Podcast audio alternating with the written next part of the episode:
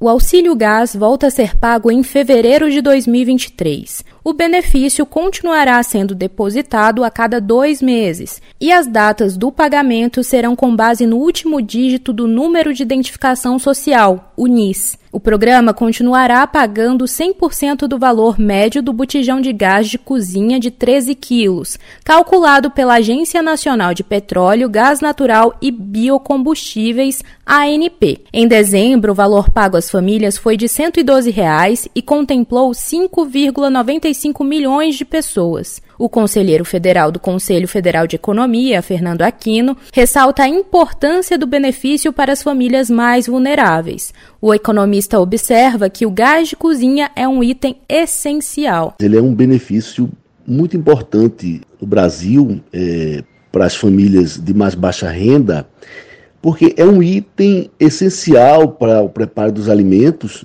em casa, né, na residência, e que não tem substitutos muito fáceis, muito acessíveis. Fernando Aquino também aponta que o valor do preço do botijão não é acessível para as famílias de baixa renda, devido às últimas elevações de preço por fatores externos, que acabam refletindo no cenário nacional. Por isso, a relevância desse benefício para essas pessoas, segundo o economista. A boa notícia é que ele voltaria a ser, a partir deste ano, 50% do preço médio nacional, o, o, valor do benefício.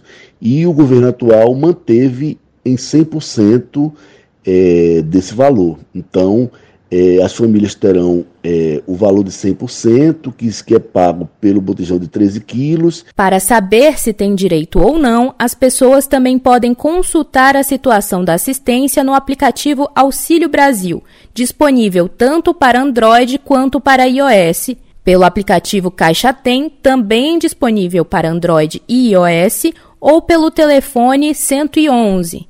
Em caso de dúvidas, os beneficiários podem entrar em contato pelo número 121. Reportagem Ana Luísa Santos.